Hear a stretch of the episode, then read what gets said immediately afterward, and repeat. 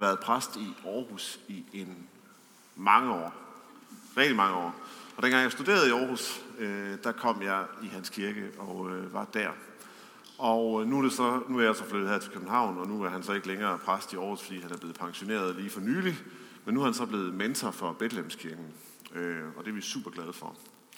Og Flemming, han har øh, været meget optaget af nogle af de temaer, som fastetiden også handler om.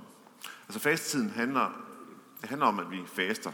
Og det gør vi jo, fordi at øh, når vi faster, så kan vi blive opmærksom på, at vi lever i en speciel tid. Og den specielle tid, som vi lever i lige nu, det er jo, at vi venter på, at det bliver påske, hvor vi skal fejre opstandelsen. Og fastetiden har altid været en tid til, at vi lever i håb. Forstået på den måde, at uanset hvad der møder os i livet, så ved vi, at det ender med opstandelse. Og det gør, at vi på en anden måde kan være til stede i fastetiden, og på en anden måde også kan være til stede der, hvor det gør ondt, fordi vi ved, at det ender med håb. Det ender med opstandelse. Og så har det også været en tid til hvile. Og det har været en tid til hvile, fordi at vi skal hvile i, at alt det, vi har brug for, jamen det skal Gud nok give os. Vi skal ikke sådan selv kontrollere vores liv og sørge for, at hvad skal man sige, vi får alt det, vi har brug for. Nej, i festetiden, der tror vi egentlig på, det, vi har brug for, det giver Gud os. Og det er også derfor, at når vi faster fra det ene, altså jeg ved ikke, hvad, om der er nogen af jer, der faster for kaffe, eller slik, eller for mad, eller hvad det nu kunne være.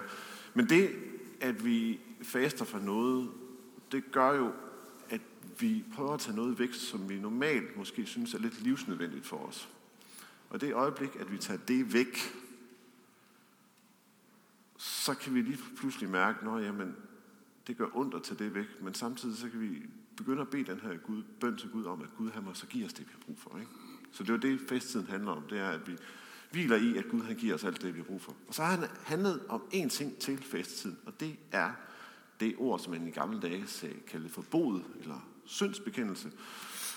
Og øh, grunden til, at jeg inviterede Flemming i dag, det er faktisk fordi, at øh, han har skrevet to bøger om skriftemålet, og om hvorfor det er vigtigt at bekende synd. Og øh, jeg ved, at der er rigtig mange mennesker, der er gået til skrifte hos ham.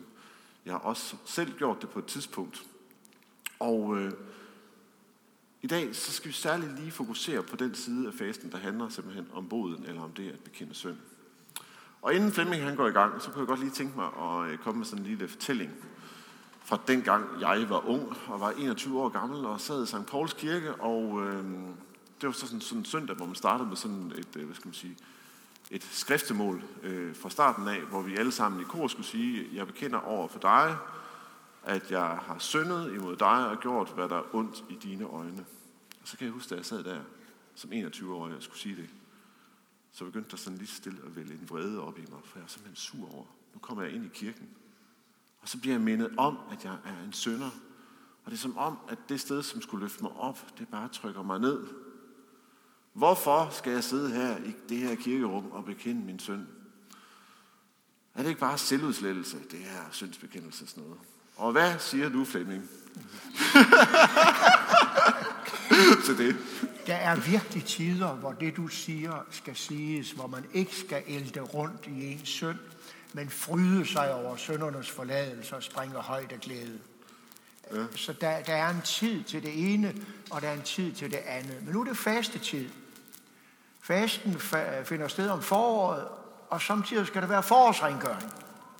Ja. Det kan også samtidig være klogt, at en person mærker et eller andet, der er galt i mit liv. Hvad gør vi så?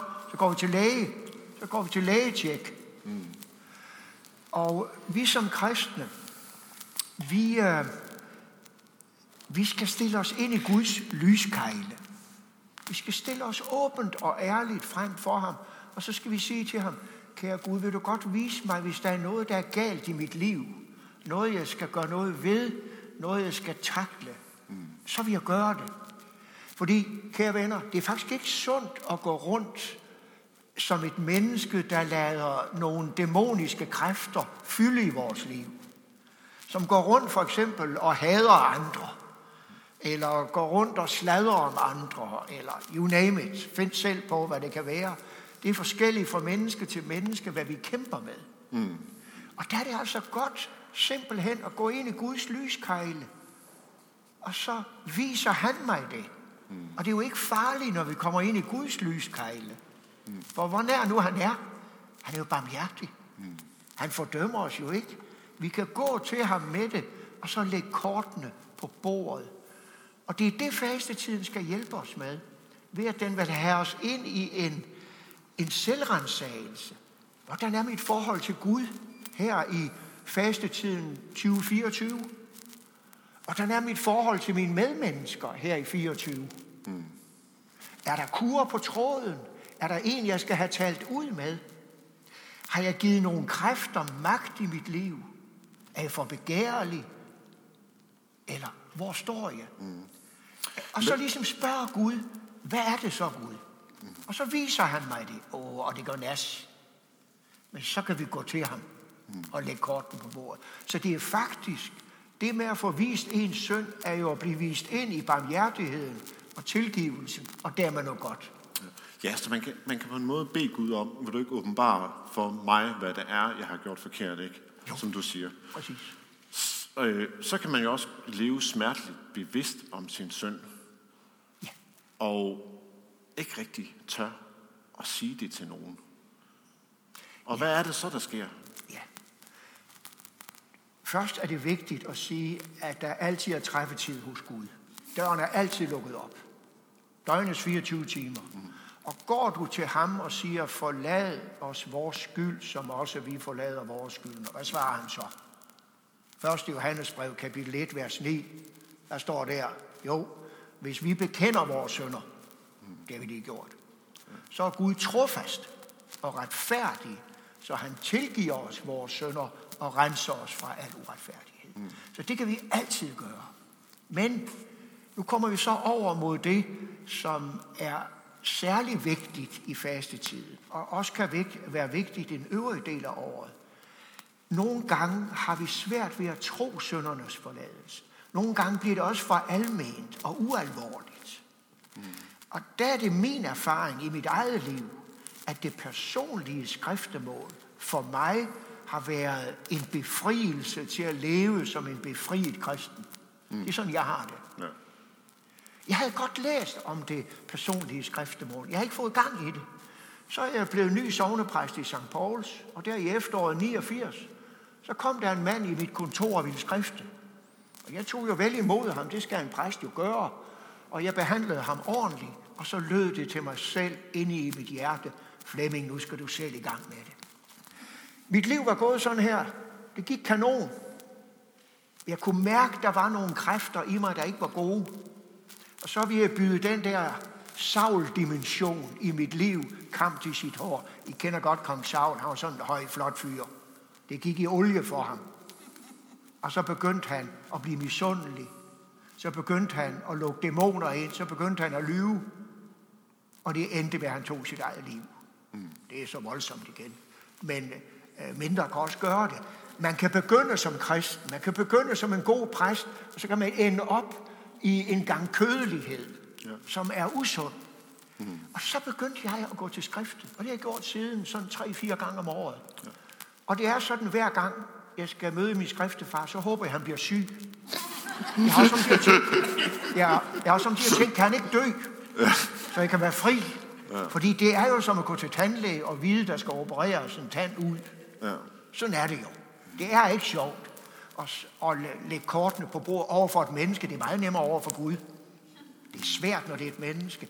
Men Gud har villet, at vi skal gøre det også nogle gange, tror jeg, over for et menneske. Navnlig når det er noget, der stjæler kræfter hos os og trækker os ned af og trækker os mod helvede. Mm. Så tror jeg, det er vigtigt ja. med det personlige skriftemål. Mm. Og det oplever jeg så som en befrielse. Jeg plejer at bruge sådan et saftigt billede om det.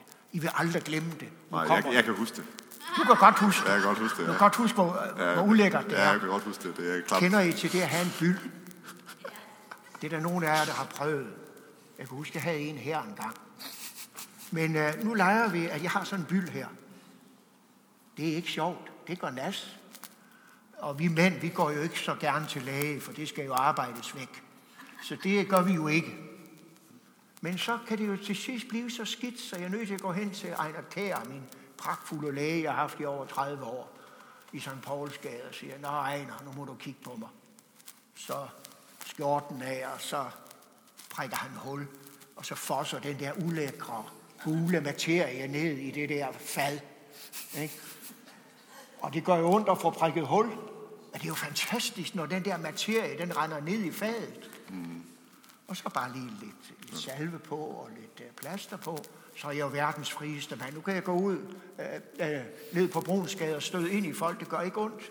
Jeg er befriet til at leve. Sådan har jeg det hver gang, jeg har været til skriftemål hos min skriftefar. Så går jeg oprejst videre. Og det siger jeg også til folk, der kommer til skrifte hos mig. Nu er du sat fri. Gå ud og mød livet, og vær ikke bange for at synde. Hmm. Det var en meget øh, fin øh, beskrivelse. Jeg kan jo huske første gang, jeg gik til skrifte, og det var jo hos dig. Og øh, jeg kan huske, jeg gik øh, ned til nu kommer, ham. Nu kommer en vigtig ting, afbryder dig lige. Jeg kan ikke huske det. og ved I hvad, det er jo ikke fordi, øh, jeg er ufældig, og det er jo nok. Men altså, det er ikke derfor. Det er faktisk en god ting. I skal ikke være bange for at gå til skrifte hos en præst. Han kan ikke huske det på sigt. Det er fordi, begge to lever af søndernes forladelse. Mm. Og det frigør. Mm. Og jeg har overhovedet ikke råd til at dømme Martin, mm. for jeg er lige så stor sønder, som han er. Mm. Jeg kan ikke huske, hvad det var heller, Martin. Nej, det, det nævner jeg heller ikke her. men, hvad hedder, jeg, men jeg kan huske jo ikke, at jeg gik jo ned, øh, ned ad Strandvejen der i Aarhus, hvor du boede, ikke? Og, øh, og øh, altså, jeg, jeg synes, jeg kan huske, at det regnede, ikke? Eller jeg ved ikke, om det gjorde det, men jeg var i hvert fald sådan i det der regnværsmode, og jeg tænkte, åh oh, nej, det gider jeg bare ikke, det her. Som du sagde, det gider jeg bare overhovedet ikke, ikke. Og så kan jeg huske, at så gik jeg ind, og så sagde jeg de der ting, og så fik du sagt søndernes forladelse, så sluttede du med at sige, at øh, så skulle jeg kigge ud på Aarhusbugten. Ikke? Du havde, havde sådan et vindue ud over Aarhusbugten, og så kiggede du ud over Aarhusbugten. Ikke? Og så sagde du, ja, nu ligger dine sønner dybt begravet derude under vandet. Og ved du hvad, Martin, der står fiskeri forbudt. Ja. ja. Og, øh, og så gik jeg ud derfra, og så kan jeg huske, at så skinnede solen, og så var alting... Så var det, det var nemlig sådan på en måde, man var sat fri til at leve igen, ikke, efter man havde gjort det. Ikke? Øhm, der er så et citat af en kunstner, der hedder Robbie Williams, der har fulgt mig i mange år. Altså, han var jo med i Take That, i, ja, men altså, jeg er også ved at være lidt gammel. Ikke? Men han, han, han, han siger jo, if I stop lying, I'll just disappoint you. Altså, og der er nogle af jer, der har hørt mig sige det før, men det, som han siger, det er jo, altså hvis jeg holder op med at lyve, så skuffer jeg dig sikkert, så løber du væk fra mig, så vil du ikke være sammen med mig. Ikke? Så derfor render jeg rundt og lyver omkring mit liv. Ikke? Men i fastetiden, der er vi jo kaldet til at tale sandt om vores liv. Både over for os selv, men så også over for Gud, over for hinanden. Fordi vi er nødt til at finde ud af, at der faktisk er nogle relationer, der bliver, selvom vi fortæller det værste om os selv, så er der faktisk nogen, der bliver ved med at holde fast i os, der bliver ved med at elske os. Og det er det, der forløser os, ikke? Øh, og det, der bringer os videre, sådan at vi ikke skal gå rundt med en facade på, men vi rent faktisk skal smide facaden og begynde lige så stille at blive mere os selv, i stedet for bare at blive et billede eller noget, vi sætter op og noget, vi kontrollerer, fordi vi gerne vil have, at omverdenen elsker os. Ikke? Og det er jo derfor, jeg synes, at det der skriftemål er så super vigtigt. Fordi det er så vigtigt, at vi kommer derhen, hvor vi øh, holder op med at tro, at præsten han løber sin vej, hvis jeg fortæller ham om, hvem jeg virkelig er. Eller nogle andre gør. Ja.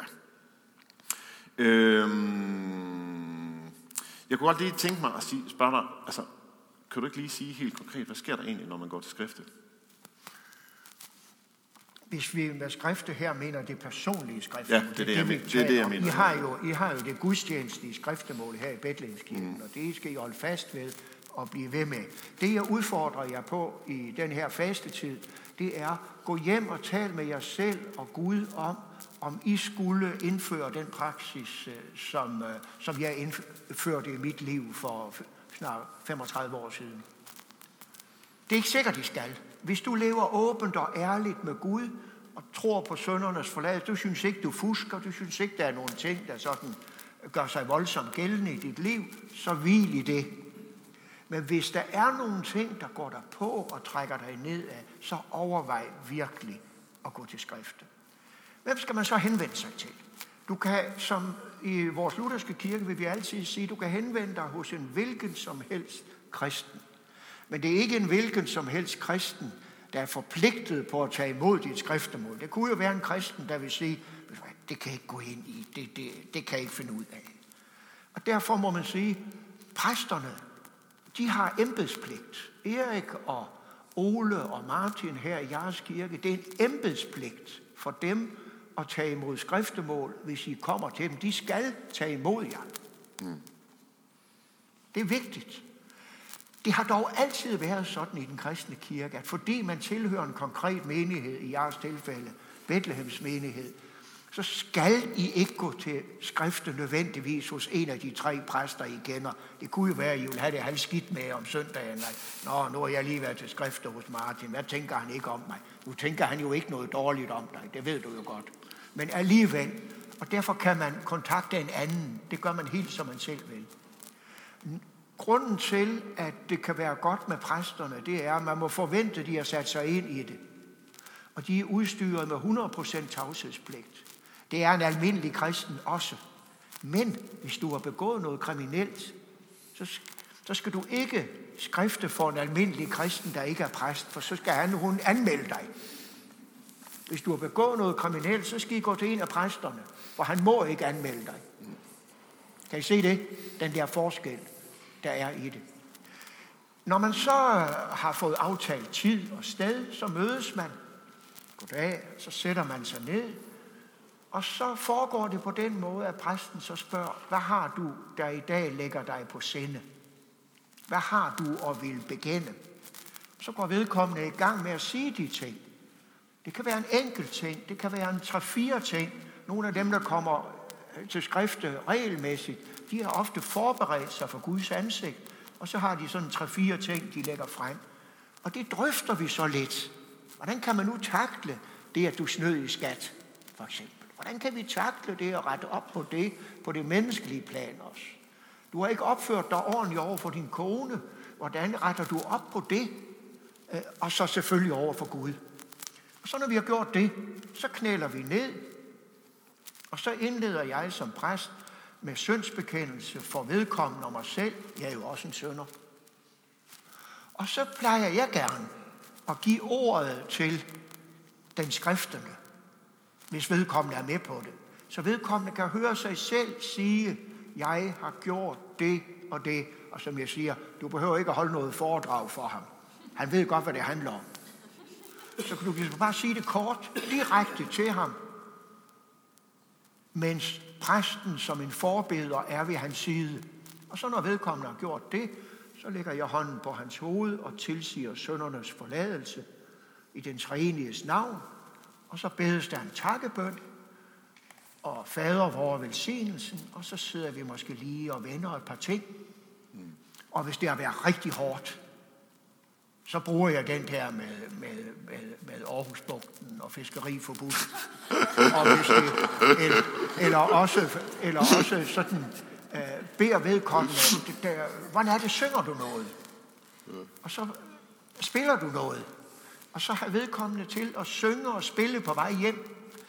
Og så man synger evangeliet ind i hjertet. For når det har været rigtig hårdt, så kan det godt være svært at tro, at det virkelig er tilgivet, bare fordi jeg har gennemgået sådan en seance her. Mm. Det er ikke nemt for os at tro. Og derfor skal, skal der bakkes op med heligånden mm. og gode sange, der kan synge befrielsens budskab ind i hjertet. Mm. Så det er sådan. Og så er der nogen, der siger, så er der nogen, der siger, vi skal lige aftale tid til næste gang. Det gør vi så. Og nogen, det er måske én gang i deres liv, de gør det. Det er forskelligt fra menneske til menneske. Ja. ja, og det der med lige at tro på Guds godhed, eller tro på Guds kærlighed, er jo ret centralt i forhold til det her med skriftemålet. Fordi altså, øh, der er en klog mand, han har sagt, at øh, hvis man ikke ved, at man er elsket, så bliver syndserkendelse til selvudslettelse. Mm. Men hvis man ved, at man er elsket, så kan syndserkendelsen blive til selverkendelse. Ja. Og øh, derfor er det bare super vigtigt jo også, at vi går ind til skriftemålet velvidende, at, hvad skal man sige, at Kristus, han går sammen med os, og han elskede os så højt, at han var villig til at gå i døden for os. Mm.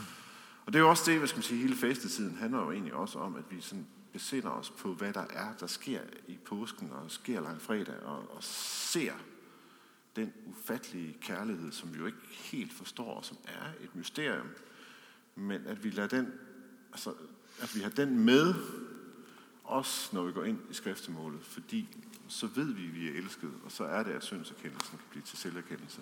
Så bliver det ikke noget, der udsletter os.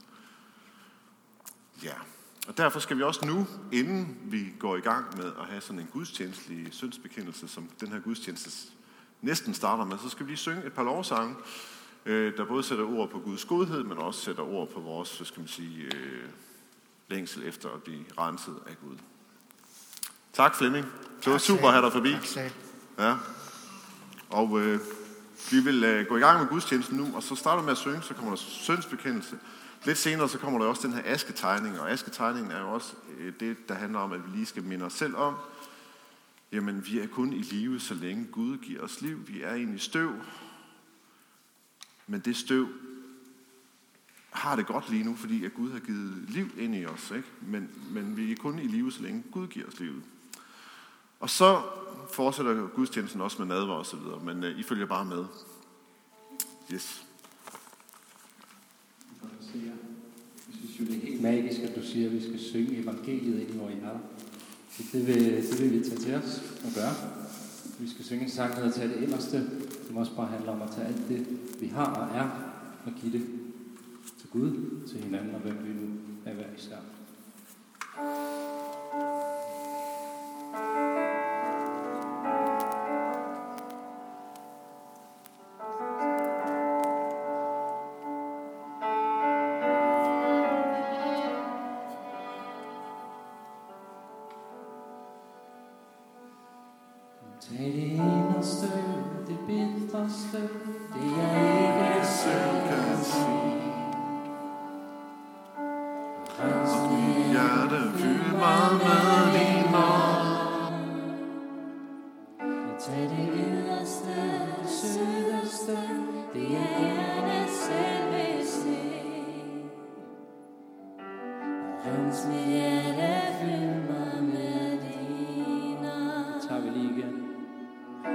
det yderste, det jeg gerne selv